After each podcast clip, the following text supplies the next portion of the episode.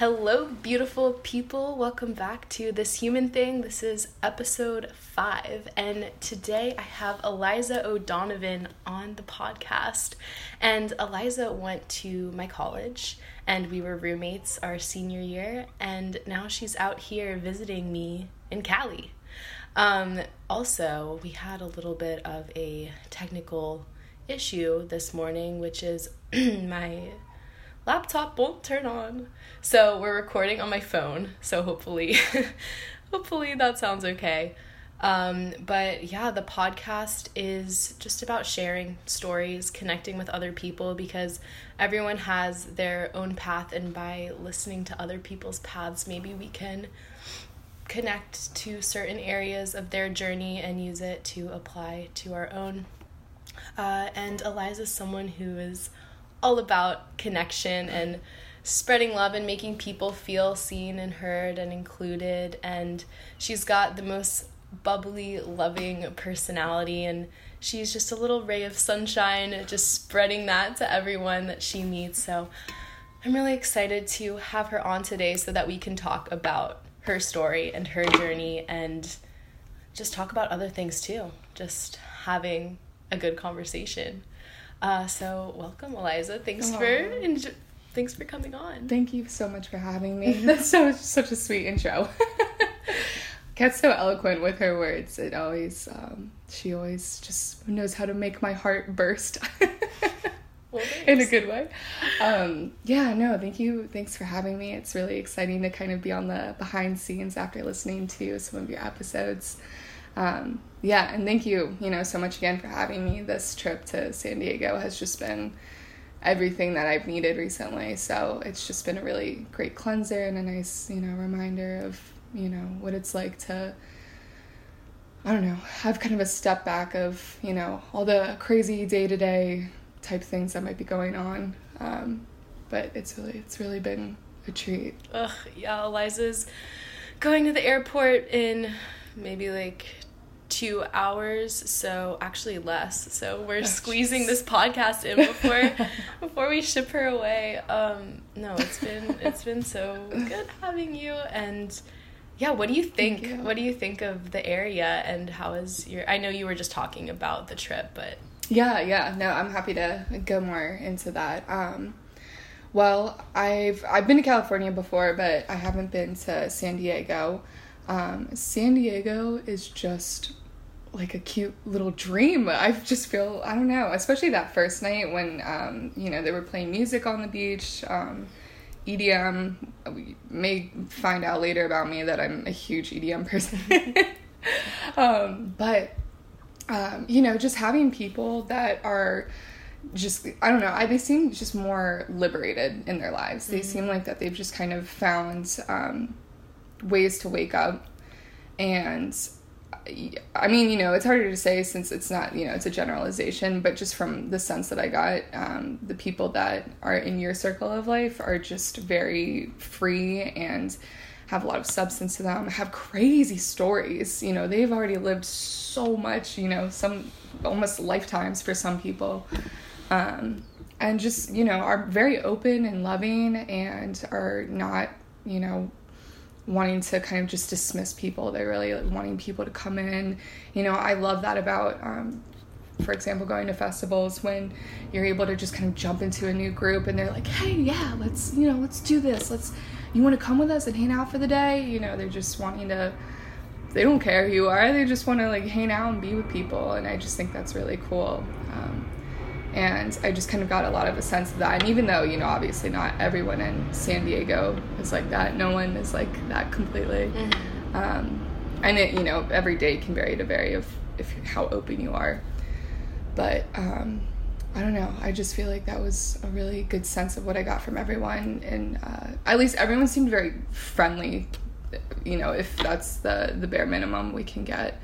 Um Everyone just wanted everyone else to be happy, it seemed, and, you know, very friendly, open, as I've said a few times. But even just people at some shops, you know, I had, you know, a fifteen-minute conversation with a store, you know, a woman working in a store. And it was just, you know, even though that conversation wasn't, you know, heavily, um, wasn't deep substance. It was still, you know, so lovely to just chat with someone who just wants to talk. I just think that's so cute. Um, also, the humidity is a great, you know, not having any humidity here is great. Um, I've grown up on the East Coast, haven't really been able to make it out to the West too much. Um, but that is crazy, just stepping off of the plane, and the weather is just so perfect here. I just feel like it would be such a nice way to kind of keep your serotonin going. No, for sure. Like, I think just sunshine in general, that's one of those things where you can be in not a great mood, and if you just step out into the sun and just feel that for a few minutes, mm-hmm. that is such a changer. That yeah. changes so much. Um, and yes, sure. like being outside is, and these are like such simple things, but being outside is just so important for your mental health and for your physical health. And if you're living in like a swamp, which is like what Virginia was, like an actual yeah. swamp where it's just like so hot and so humid in the summer a lot of the times, like you don't want to be outside. And like when you're cooped up inside all day, like that can really take a toll on yeah your, oh, yeah. your state. No, it really does. I mean, and that's why, you know, some people argue that seasonal depression is not a thing, but I mean, in my opinion, I totally think it is a thing. Um, and that's why, you know, when it's cold out and you don't want to go outside and you're kind of more stagnant, you're not doing what you're supposed to be doing as a person. You're supposed to be moving and, you know, um, contributing in some way. You're supposed to be, you know, at least, you know, just kind of moving around. No, and for sure. You don't want to be horizontal all the time, but it's, you know, really hard for some people to not be. And when you don't have that sun exposure, you know, it's like you're turned on a, like, airplane mode a little bit. Yeah, definitely. Speaking of airplanes, I'm going to close the window because um, I live near an airport and sometimes the planes fly over and it's just, like, pretty loud. Um, it's been cool to listen to, though. I don't mind the noise. Yeah. I kind of like it. It's been really cool. There were uh, there was a really intense one last night. It was like, I just almost sounds like yeah, it almost sounded like something else. uh, yeah, but it's interesting because I think historically we all lived near the equator, mm-hmm. um, and then we just started to spread out as, you know, population grew and things like that. But definitely, like, I know in the winter, I just feel like I have no energy and I just want to crawl up in a ball, and I'm I'm just a very cold person, so I'm just cold all the time. And I just remember, you know, back living in Virginia and going to school at J M U and just shuffling around all the time, just freezing, continuously clenched up, and, like, that tension on your body is not good. And yeah, the only thing that helped me embrace the cold was definitely snowboarding. Oh yeah. And then also, like, when you're cold, just letting your muscles relax, because oh. it actually makes you less cold. Yeah. But you think that you need to ooh, like tense up and yeah.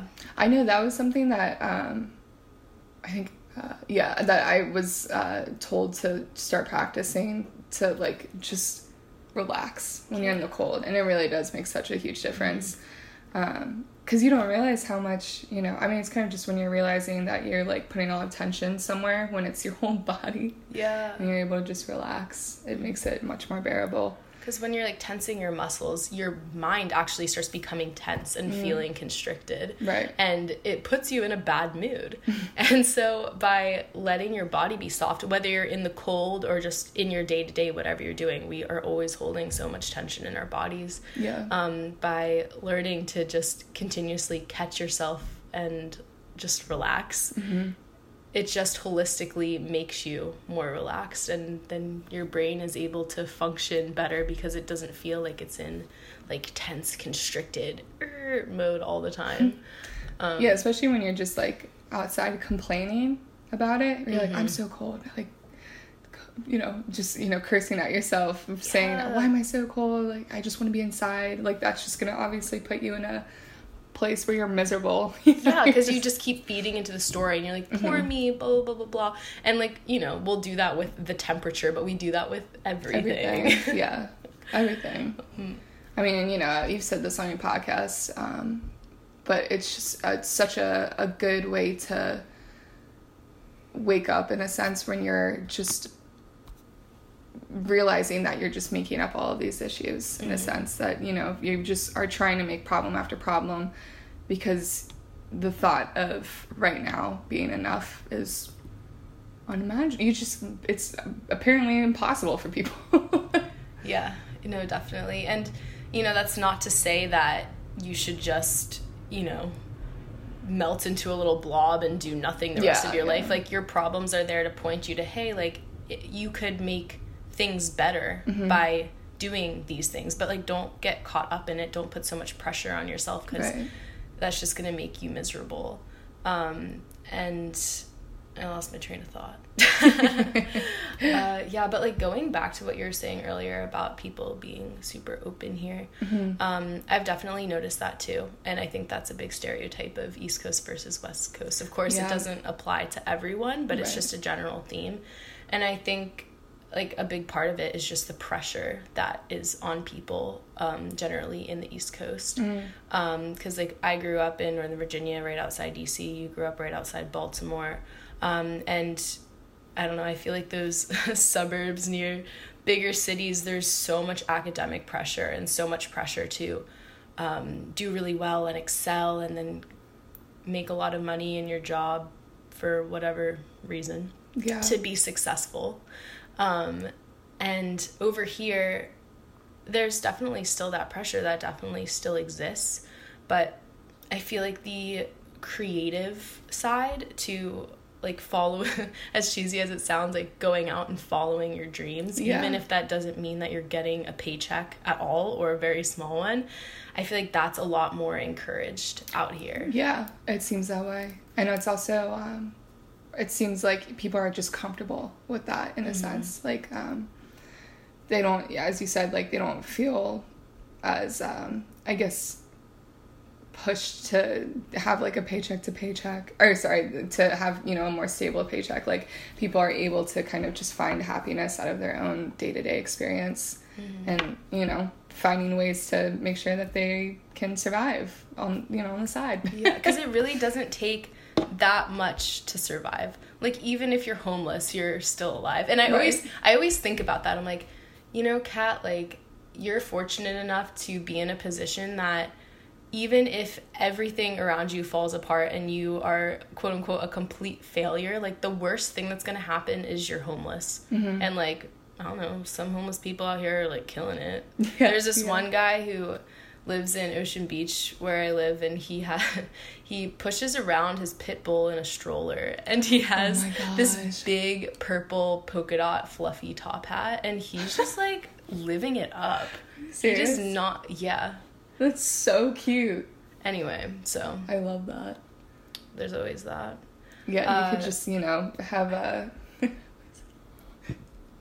It's quite quite the picture. He's a homie. Oh, that's so nice. Mm-hmm. I know, you know, the same thing, too, with, like, the weather, is that, um, you know, being homeless in San Diego is very different than being homeless in New York. Yeah.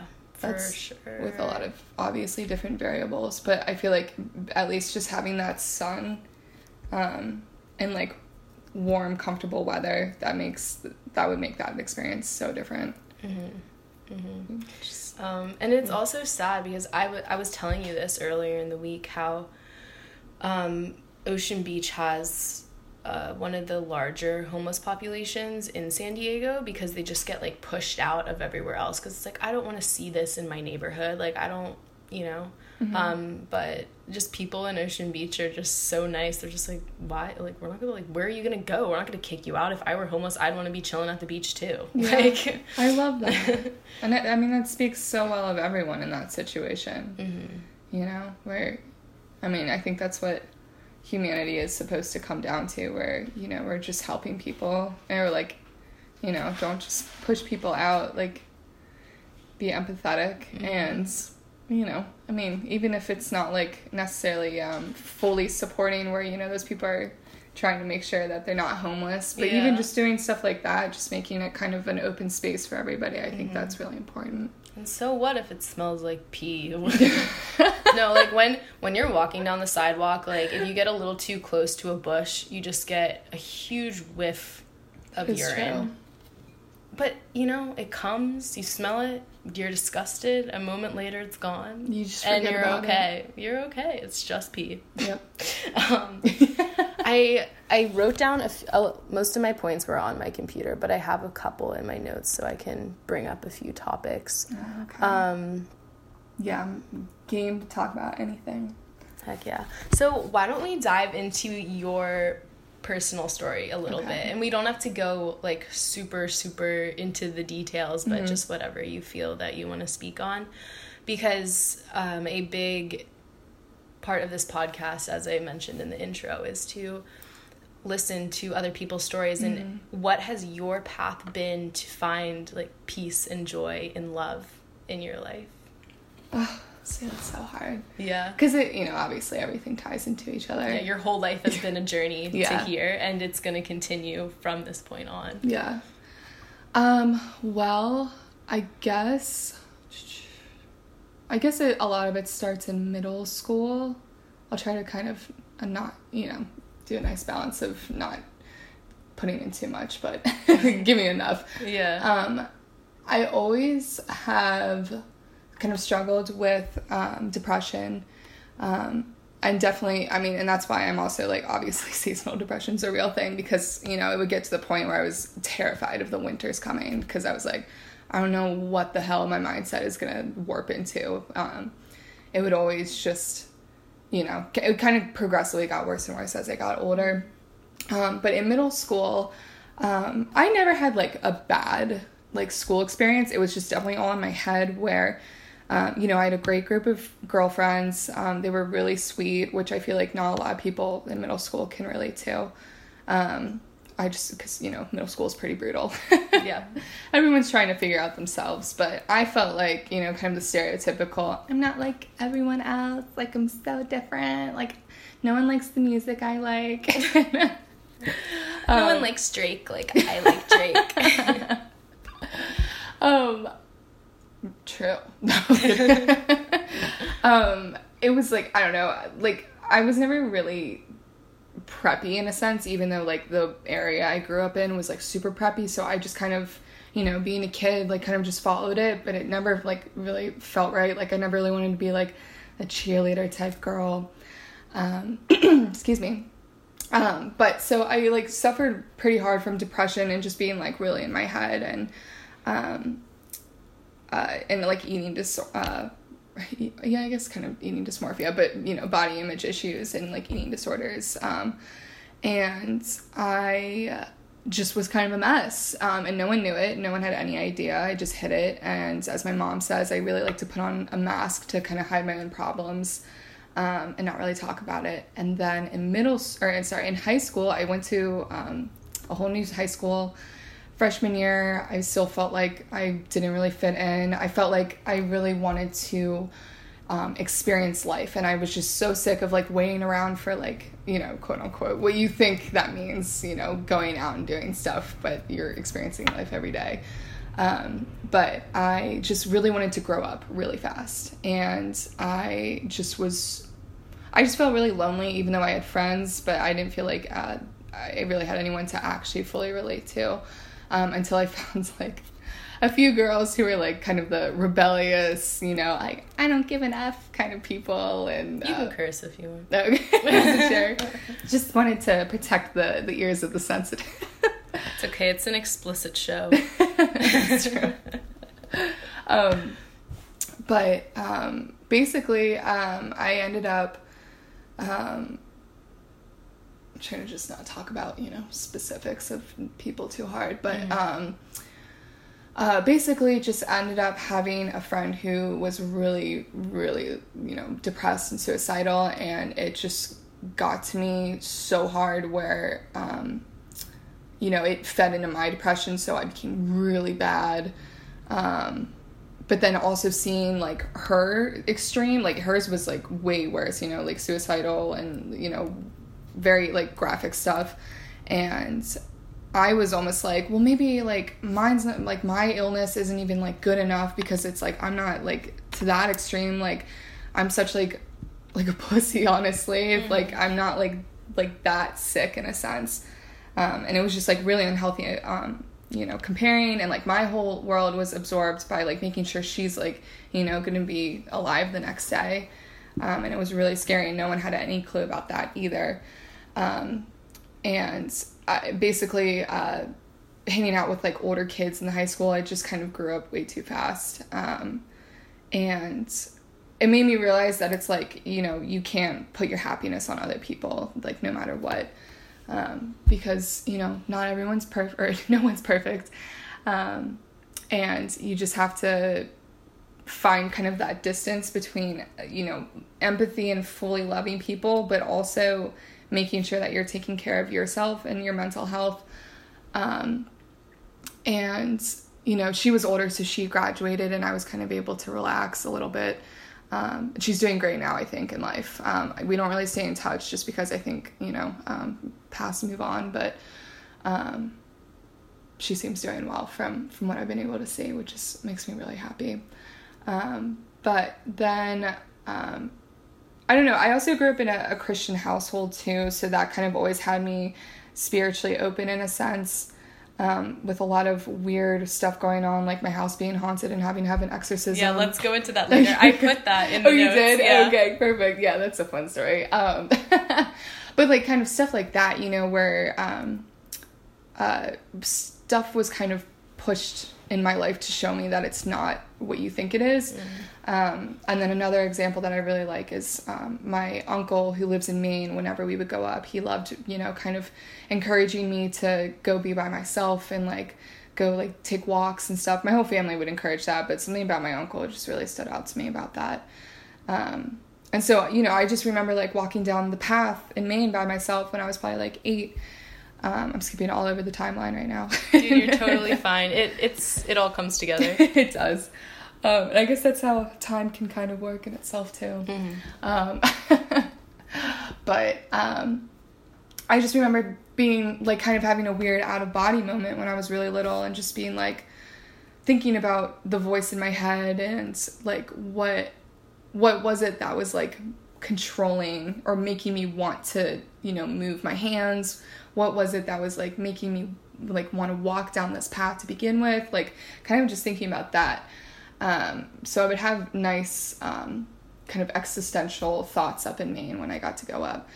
Um, but then anyways, fast forward to um, I guess senior or no, I guess college, um, kind of throughout college, a lot of traumatic stuff came back to haunt me. Um, stuff that I had blocked out, I completely, uh, I guess, you know, something triggered for my memory to open back up to remember stuff that happened when I was little, um, people kind of taking advantage of me and, um, you know, just non-consensual stuff. Um, and so then that kind of was like stuff I was working through and like also kind of blocking out, um, not, you know, refusing to really um, deep into or dive into it so that I could, you know, figure it out. Um, and then also junior year, my uncle, the same one I was just referring to, committed suicide. And that was, I mean, you were there for all of that. And that was just like the most, like one of the most mind blowing things to me. And that was just, cause I mean, just like the whole story behind it, just like really devastated me and resonated with me hard, especially with, you know, he's living up in Maine and the seasonal depression where, um, you know, it's just, I don't know, it's just really, really hard to deal with. He was my favorite relative, um, pretty much. I mean, you know, love all you guys so much. But I, Courtney was my uncle, the name of my uncle. He was just like my best friend in a sense. Even though I didn't get to see him like too often, I got to see him every year for, you know, a nice chunk of time. And he was just so all about love and just, you know, taking people out to have an amazing time, give them the real experience of Maine, because he was just so passionate about, you know, where he lived, just being outside constantly. It just was a pure giver. Um, And just, like, the best dad. Like, he loved his kids so much, which also, you know, makes, adds on to the pain of that because, you know, my, my family, ugh, my aunt and my cousins are so strong in watching them grow through all of this and, you know, be as stable as they are through all this, oh my gosh, I can't even fathom it. But um, that was really hard for me, and it's still pretty hard for me. Um, but then I guess too, with like um, going to like how I got to where I am, um, I I guess too kind of, you know, with our friend group, um, and that, you know, throughout college kind of opening up about mindfulness, um, and just, you know, um, just working on yourself and self-growth. It's always been a goal of mine, but having that kind of um, strong friend group that's like all spiritual, I've never had that before. I felt like I was the only one who um, really throughout my life, everyone, you know, everyone else wasn't really into it. Um, and I couldn't really get people into it. Um, and having that friend group was so special to me because it was such a, I mean, you know, we're still such an amazing support system. And it really shows what having that similar foundation between people in your life, like what that does, because that's huge. It's so big. It's so big. It's so, it's so wonderful. And I feel so lucky to have you guys in my life. It really is amazing. Um, and so, you know, with all of that, that kind of also opened up kind of uh, a fluctuating, um, I get just a whole new world, honestly, about like, I, I was really anxious, you know, at first with trying to put it into practice and, um, trying to, you know, just improve my life. And I think part of that was just because, um, it kind of put me in the middle between a few, you know, conflicting with conditional ways of being brought up, and then also like these new ways and like thing, it's just kind of like a whole crash on reality. And I think that kind of gave me a little bit of anxiety, which I had never really experienced as much before. It, you know, was usually much more depression. Um, and then, you know, working through that, I felt like was so wonderful, and being able to just kind of like Tr- like uh scan everything in like a healthy way was really great. Um but then like my previous traumas that I've faced have really just like been deeping in and out of my life, like kind of just like, hey, like we're here, you haven't dealt with me yet, like yeah. Hey, like remember gonna... me? Yeah. Did you shove me down so long ago? Here I am. It was it was pretty awful. Yeah. um, And um, I didn't want to talk about it with anybody because I just was I, a few different things, especially since it was kind of like a whole bundle of stuff. Um, and I just really shut it out. And um, I guess kind of speeding up the story a little bit. Basically, um, we just passed the, the anniversary of it. But um, I had been, after I graduated college, and I was staying with my parents, you know, post-college, trying to figure out what, what I want to do with my life. Mm-hmm. um, I was just so unhappy. I was just not productive in a sense where I wasn't able to, like, go and be dependent or independent.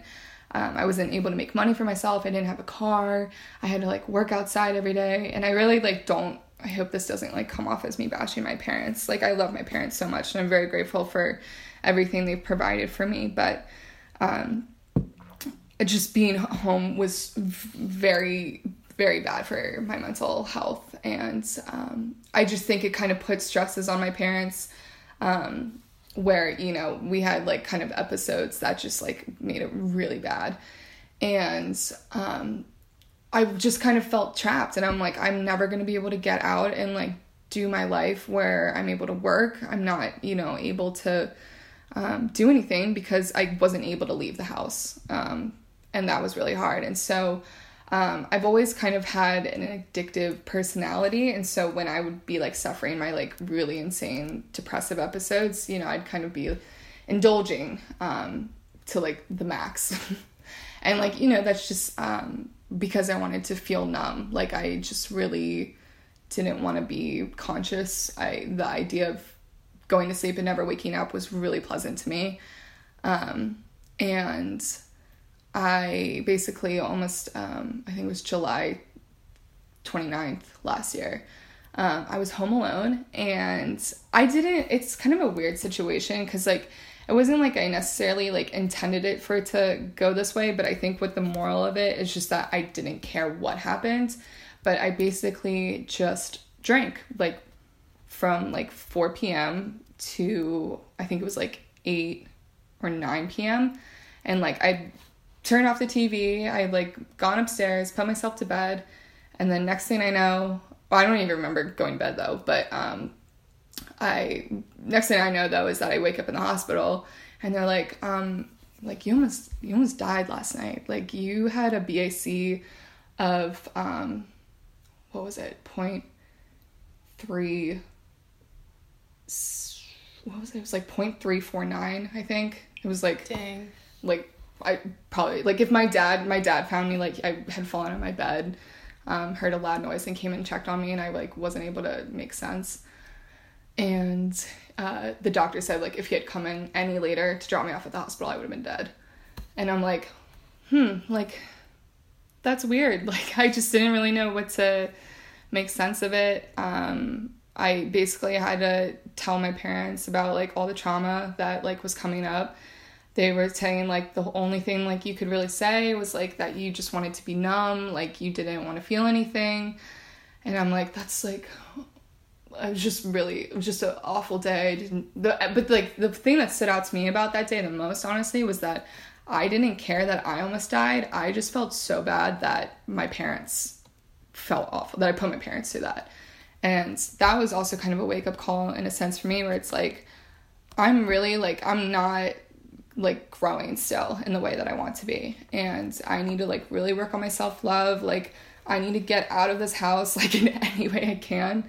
Um, and I started going to therapy, and that helped. The home situation was still weird because it was like, even though I had told my parents like everything that I was going through, they still, like after that conversation, it felt like none of it happened. And I don't know if they just didn't know how to handle it, because like how does a parent handle that? I don't blame them that they don't know. But it was just weird that it was like never really talked about again, and like me going to therapy was like being used against me, and like I felt so guilty. And Um, I'm just like, I need to get out of the house. So then Audrey and I moved to Richmond, and um, just... Audrey's the other girl who lived with us. Oh, yeah. Senior year. No, no, no. Go on. Just filling in the folks. um, yeah, and so Audrey and I just like, we were driving one day in Baltimore, and we were like, fuck it. We're, let's, let's move to Richmond in like three weeks. And we did it. We just did it. I got a job. Um, I got a car. And I was able to finally have money to get a car, which was, I mean, being on my own, I feel like it's just now what it shows that that's really what I want in life. Like, I don't want to be dependent on other people. I think it, like, really hinders my ability to grow and learn for myself. Um, being able to now, like, meditate and read, you know, it's all actually now being applied to my life to be able to... you know, be happy with myself, because, you know, a lot of the ways that I would kind of get through life was just um, making sure other people were happy, because that was what was important to me, is that if, you know, if I can't be happy, like, I want other people to be happy, and, like, you know, if I can, like, do that in some way, like, I've lived a good life. But then, obviously, that goes to show that, you know, I almost killed myself, so apparently that's not what I actually wanted. um, and... Yeah, I mean, now just kind of having that balance of um, growing and, yeah, I don't know. I mean, I feel like this past year has been really amazing. I feel like I was able to grow a lot during college, especially, like, with the support of, you know, all you guys. Um, I think that was just kind of a nice wake-up call for me to, like, be like, okay, like, you're focusing too much on other people. You really need to get down and dirty with yourself. And I feel like that time being with your parents when you were so... isolated because you didn't have a car and mm-hmm. all of that, it forced you to be with yourself, and it's like you aren't always going to have other people yeah. not only to like depend on, but you're not always going to be able to give your love to other people. And it was mm-hmm. kind of like life saying, hey, like, remember yourself, like, give some love to this thing, it needs attention. Yeah yeah and the previous trauma that I was facing made it really hard to do that, because mm-hmm. it was like how like like such shame and like um, I disgust, and also you know, the, the thought too with my uncle, where it's like, if he's in his mid forties and he's still feeling depressed, and like that can happen, that made me feel really hopeless. Um, and I wrote like a, a nice paper just kind of talking about like my conflict of like, what does that mean for me? Like, if I'm struggling with depression too, like what kind of life is that if you're just constantly battling that? But of course, you know, to me now that perspective's changed, and it's like, um, I don't know. I just think that's kind of a, a negative way to look at it. And, you, you know, there's multiple um, ways to look at things, obviously. But to me, it just seems kind of like a cop-out answer almost, where it's like, um, yes, depression is completely hindering and can be, you know, completely just, you can't even put into words how debilitating it can be for mm-hmm. people. But for my case, at, at least, I'm just talking about myself, like, I can definitely, like, fight through any, like, type of mental depression that I could be faced. And, like, kind of, I mean, what you said, too, I think that was, like, on the, one of the earlier days that I was here, Kat was saying, um, and you can expand on this, too, of course, just, like, no matter what, like, anxiety or, like, depressive episode you might be going through, like, your foundational mindset is that, like, you're in a sense content, because it's like you're just like experiencing life and you're happy, um and you know that you're able to kind of get through, you know, those those episodes. Yeah, like for uh yeah for me, whenever I'm experiencing something amazing and beautiful, or whether I'm experiencing something awful and horrible, um in the past I would feel inside horrible or beautiful. I was like always a reflection of what was going on outside of me. And when I say outside of me, that's not just my environment or my life circumstances, but that could be the state of my mind, or maybe my body is physically sick, or I'm having toxic thoughts, or I'm going through anxiety or depression or something like that, or I have problems in a relationship. No matter what those external things may be, I've reach this like point of transformation where maybe it's something in my heart or something that's like my soul, um that's always okay, and that can never die. Like nothing can hurt that place inside mm-hmm. of you, not even death. So no matter what's going on on the outside, no matter what my mind state is, no matter what my life circumstances is, it's not necessarily that I'm always happy or I'm always Um, at peace or joyful in terms of an emotion, like the emotion of happiness or the emotion of joy. It's it's more subtle, and it feels more something that's innate and is like always a part of you. Uh, it's kind of hard to put into words. The only thing I can say is there's like a little space inside of you that's always going to be okay, and that always mm-hmm. is okay. And for me, that space is like this quality of love. Yeah. And love is going to shine through the darkness, and it's going to be illuminated even further in the light. And I think that reaching that point of, yeah, like as you said, just being content no matter what's happening is really where you can draw so much power. So mm-hmm. you can stand so firm in yourself and in life, and you can be a rock to other people, um, just through the example of, no matter what happens, I'm always okay, and I'm going to choose to continue to love no matter what. And my happiness is not conditional. I'm no matter what happens, whether life is shitty or life is extraordinary, I'm my life doesn't need to be extraordinary in order for me to be happy. My life can be horrible, mm-hmm. and I can still choose to be happy, because even though it feels so often that we don't have a choice, it really is a choice. Yeah. And that can sound uh I can't think of the word, but that can sound like untrue, or like you're yeah. belittling someone to yeah. say you can choose your happiness. And when you're in a state of deep depression, like, or like, are you mocking me, you know? Yeah. Um but that's why it takes, you know, meeting people where they are. And so you're not going to say that to someone who's right, right. deep deep in depression, but you can yeah. say that to someone who has found a little bit of flow in their life, and say, like, see what you're feeling here. You can feel this all the time. Yeah. No, uh, I complete. That's well said. Completely. because that is, you know, something that I realized too when I was facing, you know, my fluctuations of depression, where, um, you know, you could just tell that it's like, you're the only one who can get yourself out of that mess. You're the only one. It's, and it's all about changing your perspective and like just experiencing life so that you're able to, um, because, you know, if you're not doing anything, in a sense, like if you're just laying in bed all day, like of course you're just gonna stay unhappy. Like you're not you're not pushing yourself to do something. But that's like the whole thing of depression, where it's like you can't get out of bed, um which is why it's so fucked up. Yeah. um but um sorry, I lost my train of thought. Audrey just walked in. Speak of the devil. um but yeah, I mean, I am totally with you, where it's so important to know that, you know, just being able, I mean, and again, this, you can't say this to everybody, but being able to just wake up every day and know that you're experiencing this, whether it's good or bad, is actually so amazing. Yeah. And it's just like that little reminder, and I have to continuously remind myself of that, because it's so easy for us to forget. We were born forgetting, mm-hmm. essentially, that we're always going to be okay.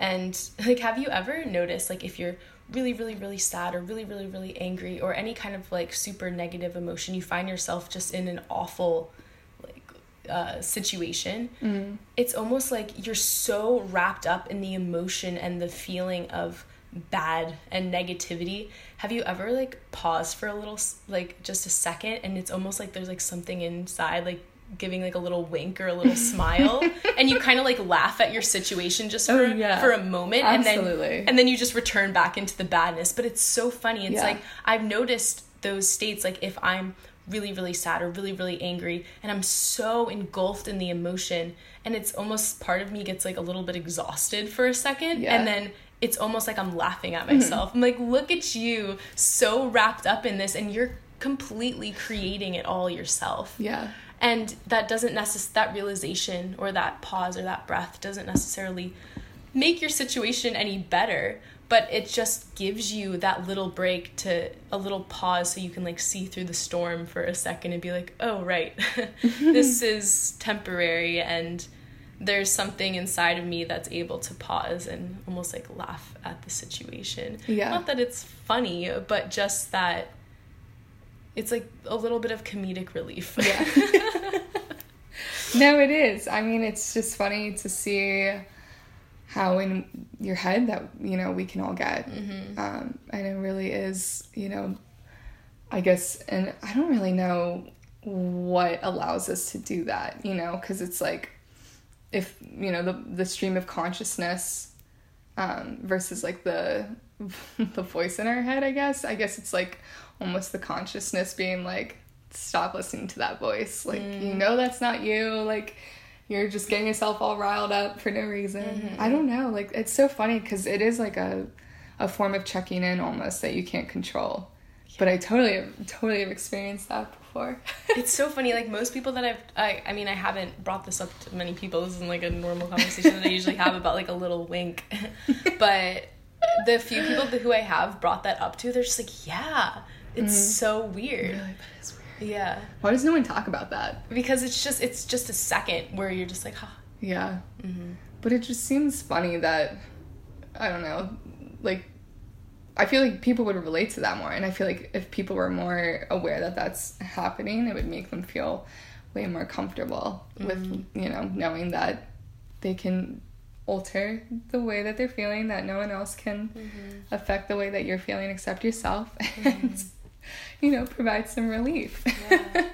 It's all it's also so tricky because like we had this conversation like when we first moved in together, just mm-hmm. the simple um belief that everything happens for a reason. Yeah. So even the deep, deep, dark depression and the uncontrollable anxiety and all the horrible external life situation things that happen, like who are we to say that that's wrong and to mm-hmm. try to stop that, even though like bad mental health feels so horrible and so constricting and so trapping.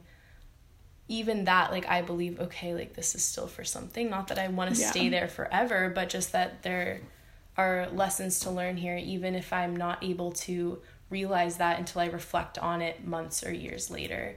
Absolutely. Which is like, it's so hard, again, to like tell another person or to tell yourself, this is for a reason. Yeah. Because we as humans, like, we have an aversion to pain and we're attracted to pleasure. Mm. But exactly. it's... But then also sometimes um, addicted to misery and mm, yeah, self-loathing. So we're so addicted to it. And, like, especially for people who are dealing with mental illnesses, like, I mean, you know, I don't want to speak for everybody, but I know for me and a few other people I know who really struggle with mental health um, sometimes. Um, I don't really feel like I struggle with, with it that much anymore, um, which I can also kind of get into later. But, um, you know, I, people are addicted to, like, having problems and, you know, making up um, their own kind of misery. Like, they like being unhappy and having to, like, worry about something. Um, it's just so interesting. And I see yeah. that, like, I do that as well. Mm-hmm. Like, just wanting, like, it almost feels more comfortable to have a problem. Yeah. Or something like that, because I I wonder why that is. I can kind of think of words to describe it, but it's not completely accurate. It's almost like it takes the pressure or the mm-hmm. responsibility off of ourselves to, like, be ourselves, in a sense. And yeah. not... Only it's not like, oh, it takes the pressure off of me or the responsibility off of me to go do something in the world, um, because whatever you do in the world is what you do. There's no right or wrong. You don't need to create some grand thing. Yeah. But yeah, it does seem like a little bit, and again, this word might sound like belittling, but it seems like kind of a cop-out that you do yeah. to yourself, where you're like, okay, well, you know, I can't go... This is just a little example. Like, I can't go study for my test because, like, I'm way too depressed to, like, do anything right now. Yeah. And, yeah, that might be the case in the moment, but if you keep feeding into that story, again, it's not as simple as the words I'm saying, but if you keep feeding into your story and you keep being addicted to our negative emotions, then you're just going to stay there, as with any addiction. Yeah. You're just identifying with, with the condition.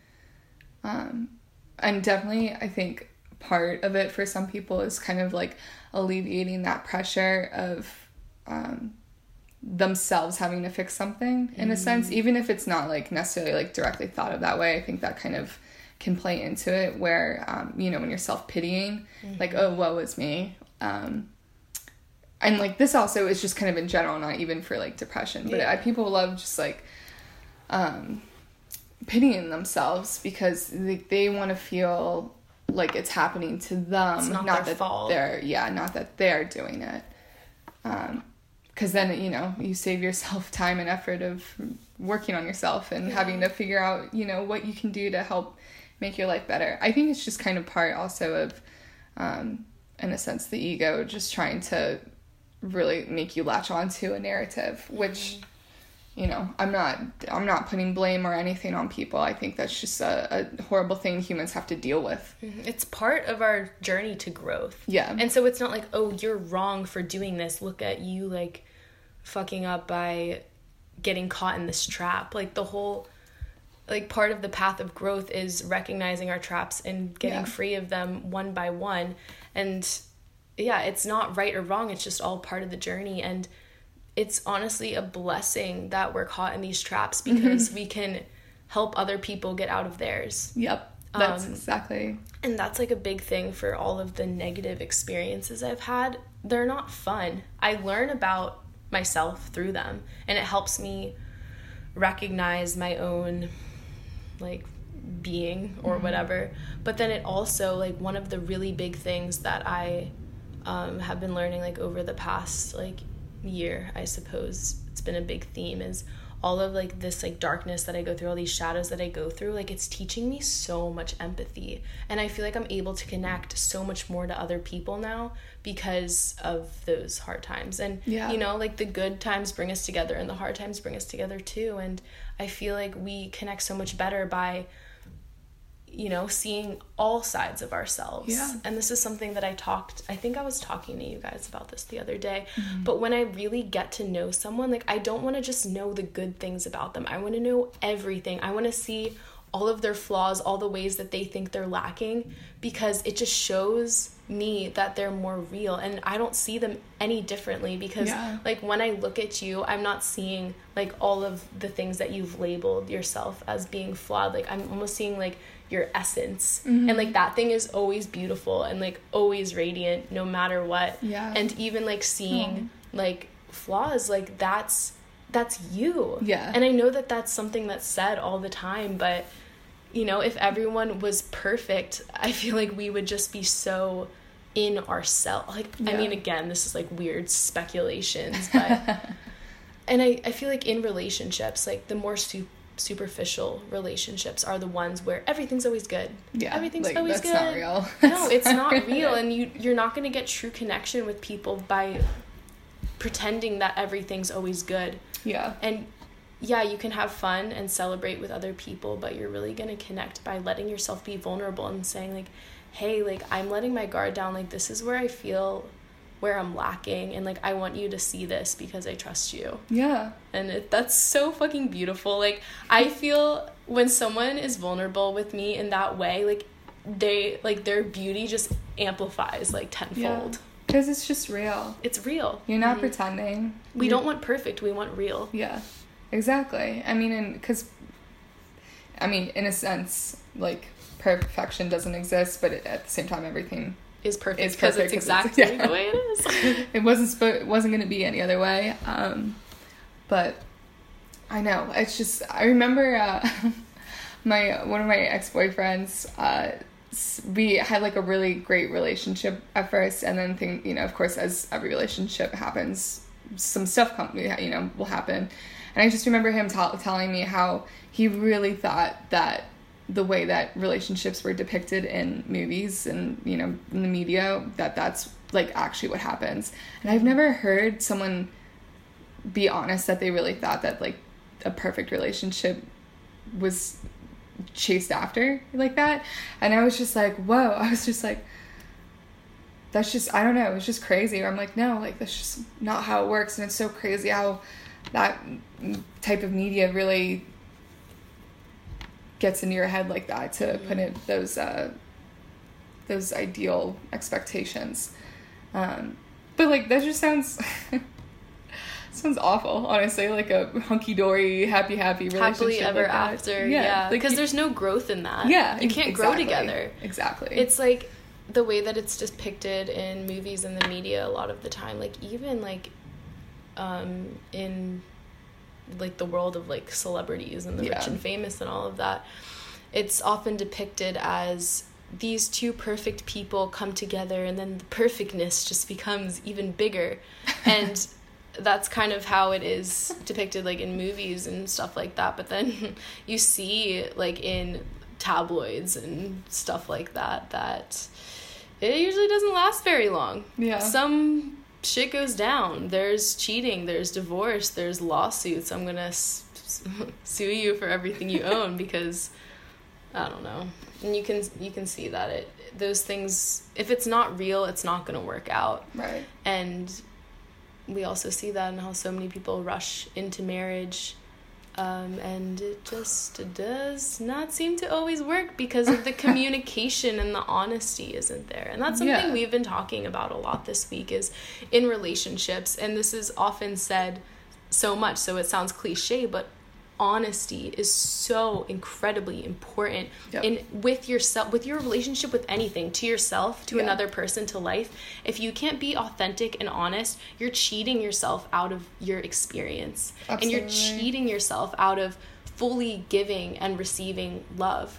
And honesty isn't just about what you say, it's about all the things that you don't say, all the things that you're hiding. And when you're completely honest and vulnerable and open with yourself, another person, or life, that means you're saying, here is all of me, here's all the angry things I want to say, here's all the loving things I want to say, here's all the perfect parts of myself, here's all the ugly parts of myself. And by being open and vulnerable with any facet of life, mm-hmm. it's able to reflect back to you more of you. And that's like why in any relationship it's like you're using that other person as a mirror, and you guys yeah. are mirrors for each other so that you can learn more about yourself. Absolutely. Yeah. And I mean, just being able to learn to accept and embrace it, like everything, like that's just, that's so huge. You know, you just, you have to, like, it's just... It's scary, though. It's scary. Being vulnerable is so scary. It is, um, but it just feels so good. Yeah, it once really you does. Get past that yeah. resistance, once yeah. you break through that barrier, it's just, like, a huge breath, a huge release. Like, you literally feel your body just soften. You're like, oh, yeah. Now someone knows, someone knows it. Yeah. And that doesn't mean, like, go around screaming, I think that I'm... I don't know. Like, don't go around, like, screaming your insecurities into the streets, but it's just when you're with someone, whatever the situation is, you're just completely authentic and honest in that moment. And that moment's all you need to worry about. You don't need to go searching for ways to make yourself vulnerable. Mm-hmm. It's just whatever the moment presents, you're just honest and authentic in that moment to the best of your ability. And that's, like, a big pitfall. I think people... Once they ch- are trying to learn how to be more open, they go and search for ways in which they're not open. Mm-hmm. And you're just running away from the moment. And right. What you're, it's just right there. Yeah, it's just right there. Just whatever you're doing, be fully there for that moment and be as honest as you can in that moment. And you'll be fine. You don't need to go looking anywhere else. Do you think there's such thing as trusting too much with people? I think that you can definitely be... a little naive mm-hmm. in that sense. Maybe that's not the correct word, but it works. Um, whereas you need to be a little bit skeptical because, yeah, you can be vulnerable, but you can almost, like, feel in your body when you're sharing a little bit too much. yeah, no, you, you absolutely can. That's so true, actually. Like, it will start feeling that's a little so bit forced. Yeah. Um, and I think that when you're being vulnerable with other people, it really, there's varying degrees of vulnerability that you need to be. So you can be honest and authentic in a relationship with your boss. That doesn't mean you're going to be telling him about your, like, sexual fantasies, you know? Like, you, unless you share them. yeah, you know. Um, I guess it depends on your relationship to your boss. But, uh, yeah, I really think it just is dependent on the situation, and we have those, like, systems in our bodies to know, like, oh, in this relationship, like, we don't talk about this, not because I'm not being honest with that person, but that's just not the dynamic of the relationship. Um you know, like, you're going to interact with uh like a police officer differently than you're going to interact with your homie. So yeah.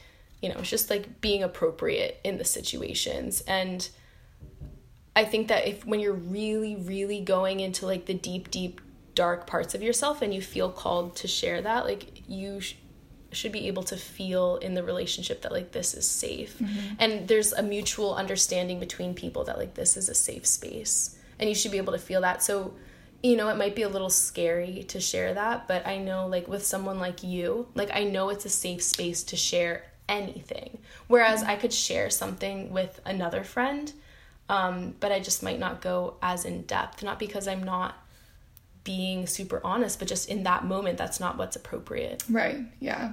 And it just doesn't feel as, as right.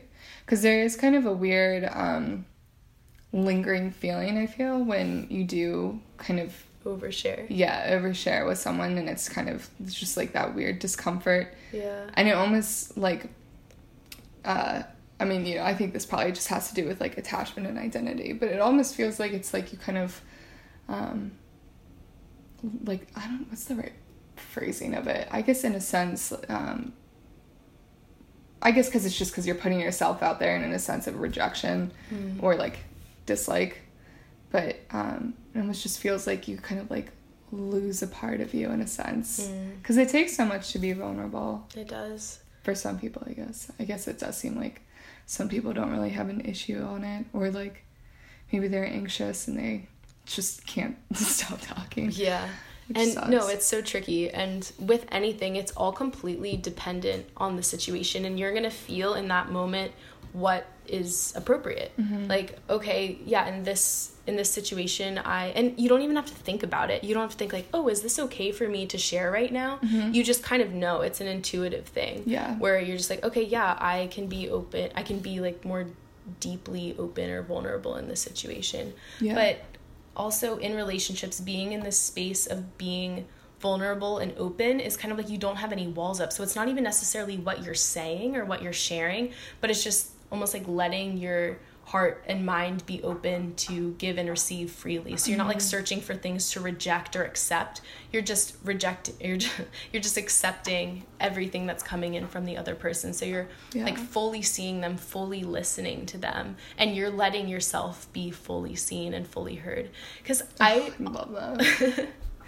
I noticed this with myself too, is like sometimes we, when we're speaking, we're almost not letting ourselves be heard or seen. Mm-hmm. Like we're speaking, but there's almost this resistance inside of ourselves that like thinks that it's just kind of bouncing off the other person. So we almost rush through what we're saying, or we're not speaking with as much openness as we could. Like mm-hmm. things still feel a little bit tight or restrained. So I think that's like another thing to work through when you speak. Yeah. Is that, or is that with like everybody still, or is that more so with people you might like you may not have that um like a strong of a click with? I don't know. I, can't, I really think it's just dependent on the situation yeah. and the person. But I I have noticed that with myself and with other people is yeah we tend to rush through uh, conversations, and we're not speaking with as much like dignity or clarity mm-hmm. because we think that the other person isn't really listening to us yeah, or that they yeah. don't really care. And I think that that ties back into a situation of like how we're listening to other people. So if we're fully seeing and hearing the other person and we're practicing that, I think we begin to learn that the other person has the capacity for that same thing. And so we begin to speak with a little bit more dignity. Yeah, mm-hmm. completely, completely agree with that. Communi- language is so beautiful. I know. We were just talking about that. Yeah. And it's so cool. I mean, even it's just cool that it's like it's man-made. It's a man-made tool that allows us to connect as much as we can to connect about like what this is. Yeah, what the human thing is. And of course, because it's man-made, it could never fully encapture it. But it's so cool that I almost like that you can't fully capture it, you know. I think that's um, kind of, I don't know, having that ambiguity. Oh, ambiguity.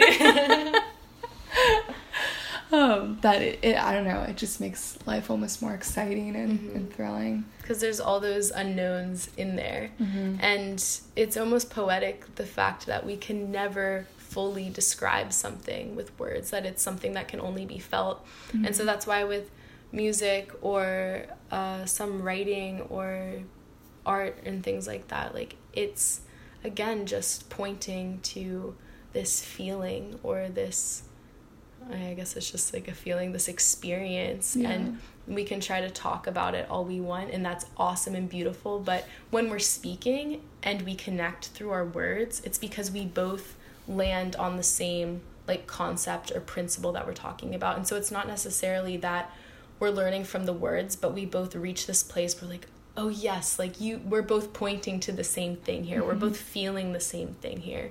And so the way that we connect is not through our speech, but that we both land in that same point of, ah, oh, like here we are. If like we're both talking about like a certain experience, At, it's interesting, like at the same time that we're speaking, we have like all this visual imagery and things happening in our mind to like recreate a certain experience or to create a certain experience. Yeah. And the words are just all things pointing to that. It's so crazy how our, how the people work. Oh my gosh, I just, everything is so precise, and it allows us to be so just amazing. Oh my gosh, humans are just amazing. So much detail in everything. Yeah. What? Like how, like down to the very tiny atoms, and just like the exact science behind like how a cell needs to function, and like how all they all have different duties that need to be done, and it just does it. Like mm-hmm. it's like not necessarily conscious, like, it's just... intelligent. Yeah. Yeah. But, like, how? I mean, you know, yeah, it's it just, just so beautiful. It all fits, and it's all, like, it all also kind of reflects out onto the, the outer world, too. Like, um, you know, have you seen, like, those images where they'll compare, like, um... I don't know, for example, like, you know, the iris of your eye to mm-hmm. galaxies. That yeah. It's, like, it actually, like, so weirdly mirrors each other. The micro and the macro yeah. thing. Yeah, that is so interesting. And we, like, we have talked about this, like, even the exact placement of planet Earth. Right.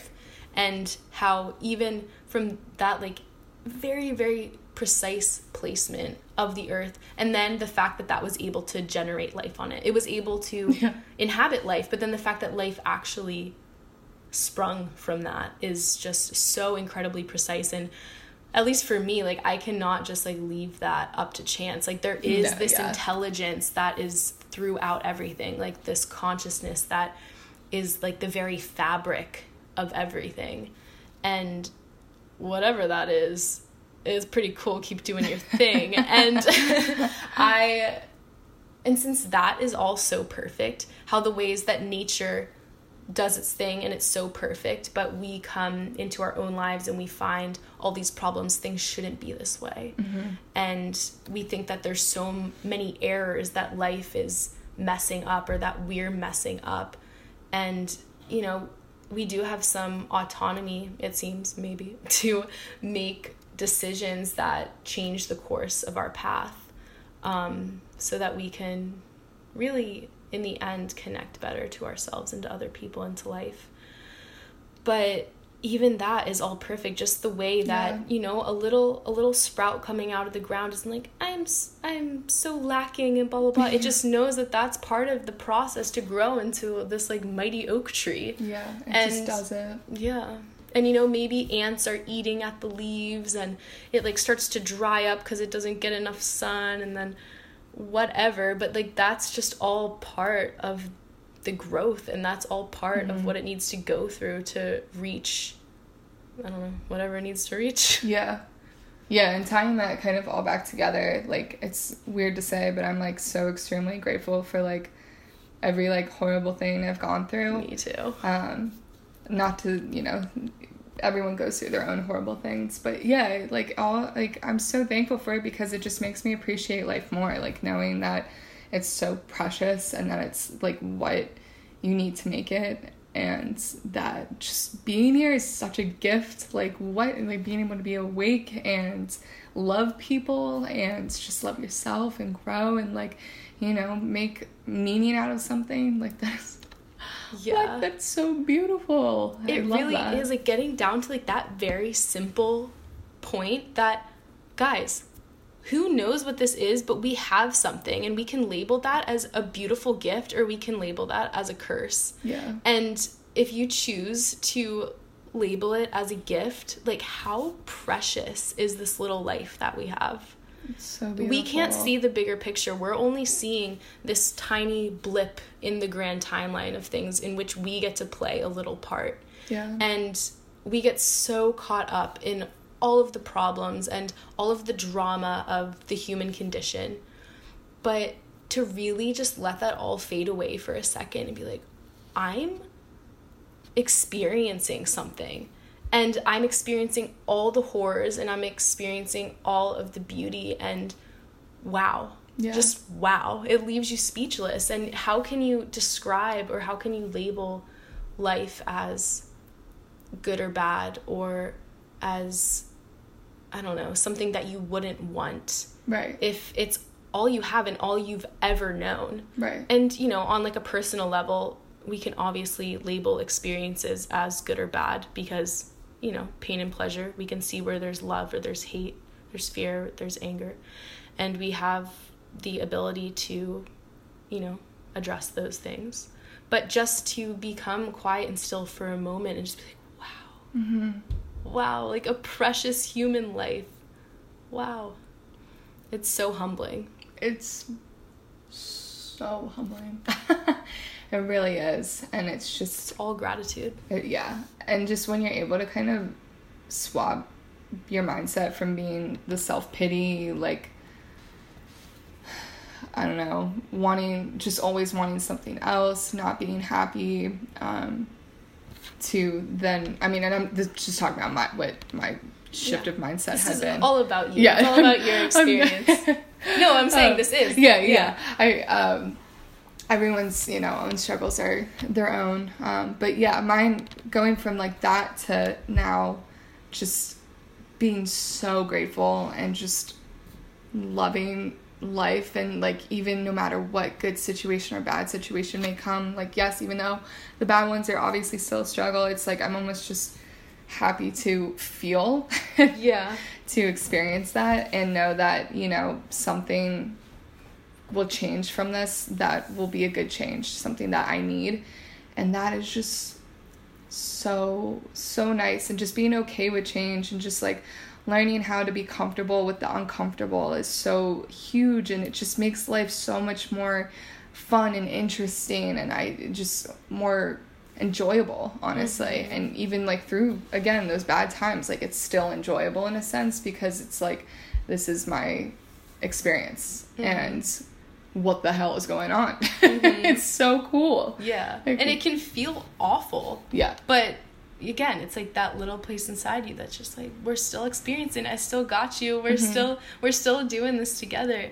And faith is so so important. So Audrey, Eliza, and I, we drove out to Joshua Tree uh yeah, the day before yesterday. Yeah, and um, it, it was just so like nice to see all the little pieces come together so that our trip could happen, from Teddy letting us borrow his car to Scott lending us his tent, and um, uh, like other things falling together. And so we get there, and there's just like a swarm of like bees everywhere, like these hornets everywhere, and we're like, oh no.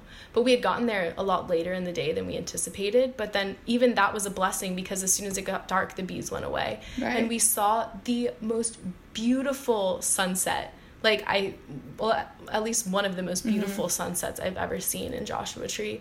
And then we just laid on this picnic table, and we just talked and stared at the stars for hours, and those were some of the best stars I've ever seen in my oh my life. Gosh, like, so beautiful. You could just stare up and just go deeper and deeper and deeper and just see more and more and more, and you could see the Milky Way. And then the moon started to rise over the rocks, and it, like as Audrey said, it chased the stars away, and yeah, it was just so beautiful. But that was something that we were talking about when we were laying on that picnic benches.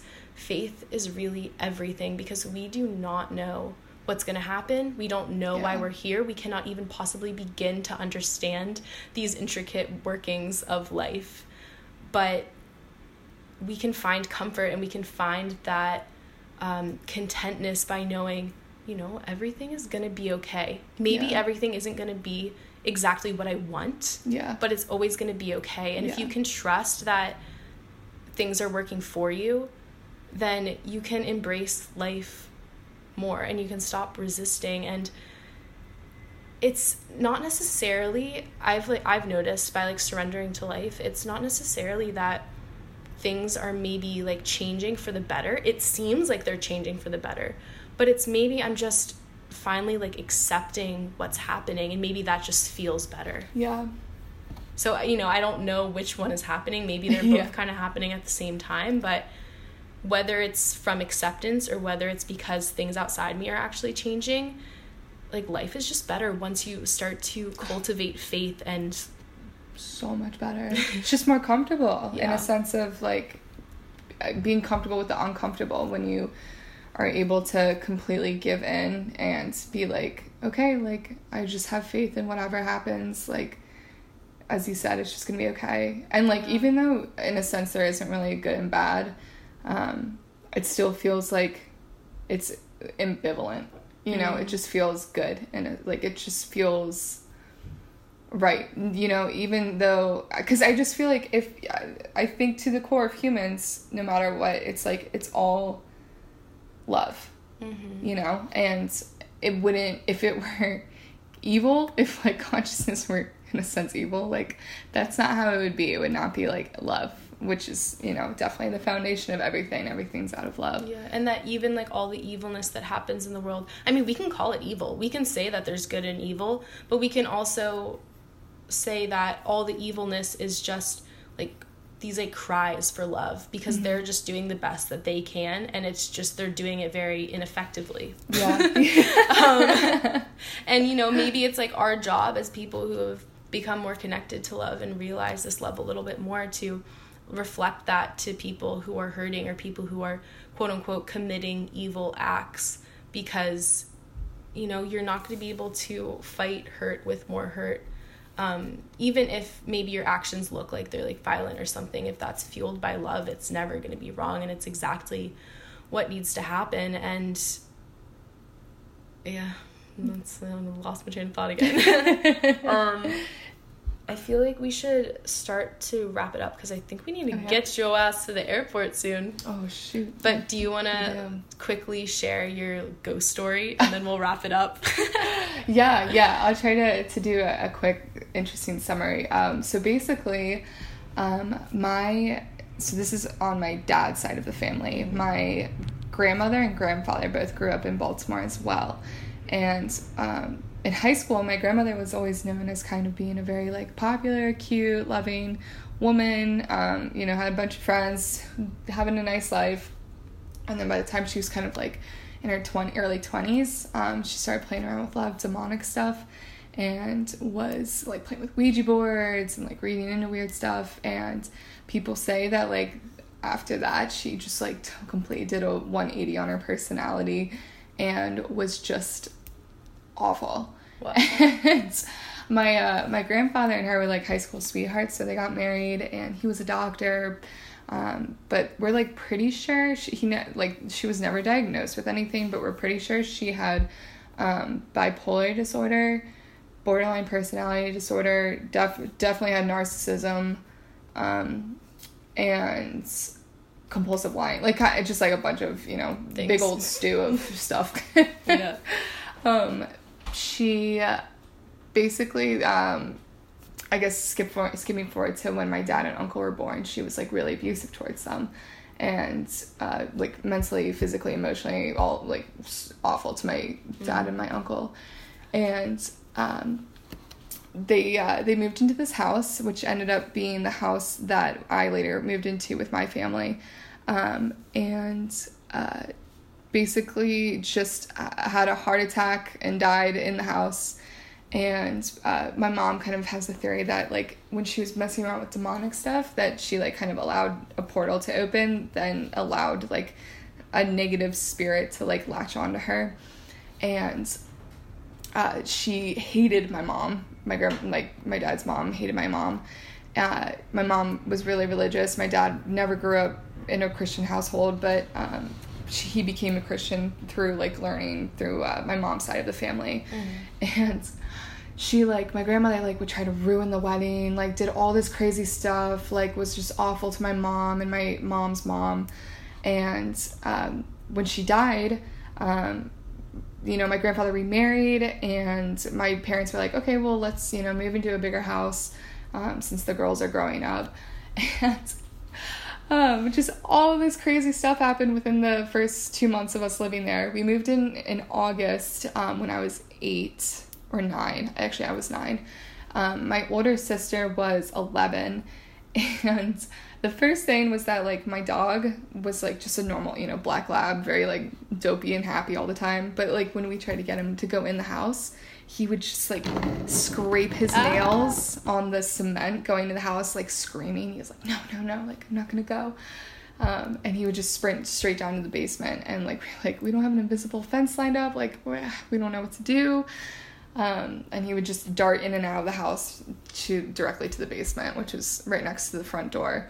Um, and, uh, my sister every single night would, like, wake up screaming in the middle of the night and would, like, grab all her stuffed animals off the bed and run to my parents' room, sleep on the floor, because she heard footsteps walking back and forth in between, uh, a few different places, but basically always next to her room.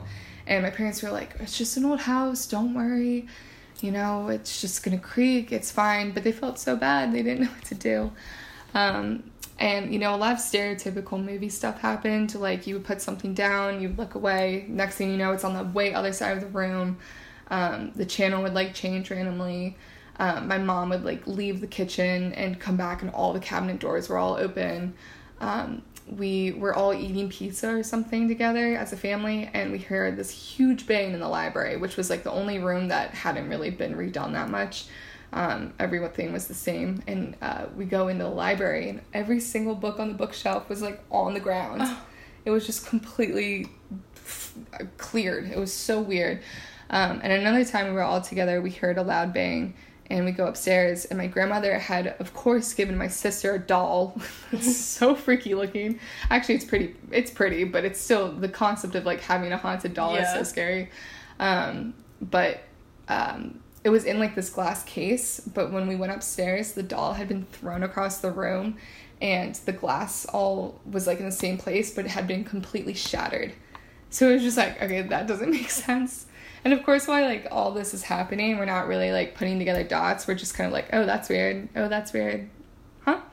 Um, it was August. We didn't have, like, the A C set up yet, and there were drafts, so that didn't make sense. Um... There was a painting hanging in one of the rooms, and my mom, like, left to go do something. No one else was in the house.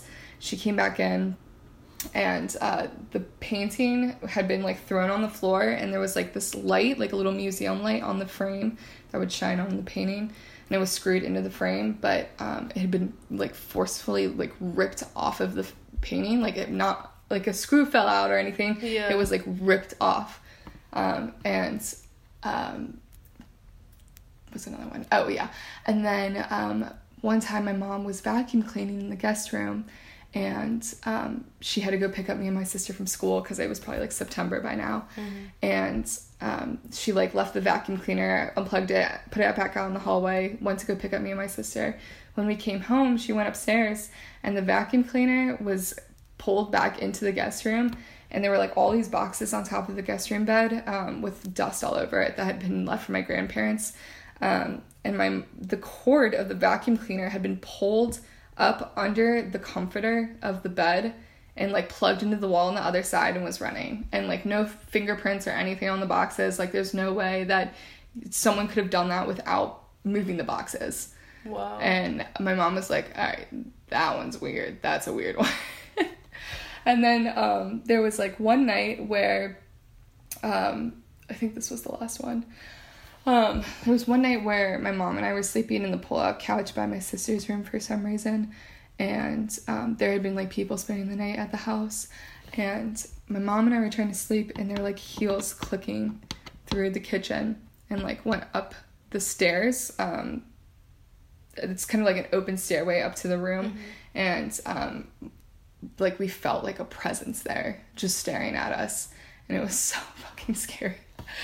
It was so scary. And but, like, at the same time, it, like, I was nine, so I was, like, still very, like, I didn't believe in ghosts or anything like that, um and but, like, I knew, like, something felt weird, and there's, like, definitely a weird sense that I can still kind of get every now and then whenever I'm, like, in a potentially, I guess, spiritually high place. um But my mom was like, oh my God, like, that is the noise of, like, what Kate, my older sister, has been hearing every single night, of those heels, like, whoa, clicking. Um, and so after that, that was the final straw for my mom, where uh, her and my dad got, like, an exorcism on the house, where people in the church came um, and, like, blessed every single corner of the door, every single corner of the window, said a prayer in every room. And then my parents said, like, when they said the final, fi- the final... amen, they felt it leave the house, which was wow. so spooky, so weird. I still, though, like, I don't think this is really related, but I've definitely have gotten um, a lot of sleep paralysis, uh, or not a lot, but a few episodes, like, in the house still. But I think for the mo- besides that, like, it totally has, like, a different feeling of, to, you know. Wow. I don't know. It's, just... it's that stuff, like, interests me so much, because I don't have any, like, paranormal experiences. Mm. Yeah. But I totally believe it. Right. Like, I believe you, you know? Thanks. And, like, other people... Because, you know, you can, like, hear about this, like, on T V and, like, whatever, like, read books about it, but when you like so, when you, like yeah. one of your like close friends tells you about this, I'm like, yeah, I obviously believe them. Yeah, like yeah. it's just so crazy. There's like all these other like layers to reality, or all these other like realms, even just within our reality, that are just happening, and we're just not aware of it usually. So like that stuff just blows my mind. Mm-hmm. It really does. But also like that stuff terrifies me so much because yeah. I just. I don't know what it is, and I really do believe that it opens up portals to stuff that, like, maybe we're not supposed to be disturbing. Yeah. And I it's don't know. Scary. No, it's, that's terrifying. I wanted, I wanted to hear that story, though. Thanks for letting me tell it. No, thank you. And thank you for going, like, so far into your own journey, because, you know, like, I've obviously, like, known you for a fair amount of time, and I would, like, you're, like, one of my really, like, closest friends. Oh, um, you but, too. Yeah. um but you know, it's like not very often that, you know, even as friends, like you sit across the table from each other and just like speak for what has it been, an hour and a half. Yeah. So oh my gosh, yeah, that's crazy. Yeah, it really flies. Um no, but it, it's just been like really awesome to like hear into like the little details of your story and all of that. So thank you so much for coming on and letting Aww. yourself be vulnerable and open in Thank this you. space, so I can send it out to the world. um, so everyone can know. Yeah, all two of my subscribers. um, no, thank you so much for having me. It's so thank you. lovely to be with you. It's been such a lovely week of, you know, being vulnerable and feeling myself open up, you know, after some some challenges throughout the past few weeks, but it's just been very lovely. And it's, you know, I agree, you know, storytelling and hearing people's life is different lives that they walk are my favorite thing about life. Me too. Hearing from other people. Oh, I love you. I love you too. Oh, I don't want to drop you off at the airport. I know. Uh, I know. Okay, well, let's wrap up this episode so okay. that we're not feeling rushed when... when we leave. Oh. Um, okay, guys. Well, thank you so much. This has been episode five of This Human Thing, here with the lovely Eliza O'Donovan. And yeah, I hope the audio sounded okay. Like I said, I have all of the podcast stuff set up on the table right now, but none of it's working. I'm recording on my voice memos on my phone because my computer decided to not turn on. Anyway. Um, you can follow This Human Thing on Instagram at This Human Thing. There's also a Facebook page. Um, and if you want to check out the website, you can go to w w w dot k ellis dot co slash podcast. You can listen to This Human Thing on Apple Podcasts, Spotify, uh, Google Podcasts. We have video recordings on YouTube. You can get a little more behind the scenes over there. It kind of looks like I have a mullet right now. um, and... yeah, if you want to support the show, you can leave a review and a rating on Apple Podcasts. That would be banging. So thank you in advance for leaving your uh, your review and subscribing. Uh, if you want to additionally support, you can subscribe to my Patreon, which I will also have in the show notes. And you can follow Eliza on Instagram if you want. I don't know what your name is. It's just Eliza O'Donovan, I think. Oh, perfect. Follow her. Do you have anything else you want to plug? Um, uh, just um, love yourself, you know. If not now, start now, you know. Just work on this. I don't have any other social media, but definitely, you know, pop on a good song. Do a little dance. You'll feel better. Plug self-love. Yep. Plug self-love. Don't force it on yourself. It's not another thing on your to-do list to check off. It's just um, an intention to keep around you. Exactly. Mm-hmm. So, very good reminder, actually. Again, I don't have all my little notes, so I might be missing out on some things, but that is fine. And anyway, guys... thanks for listening to yet another episode. We have episodes coming out every Monday. And whatever you're doing, just keep doing it with love. Keep doing your thing. Peace in, peace out.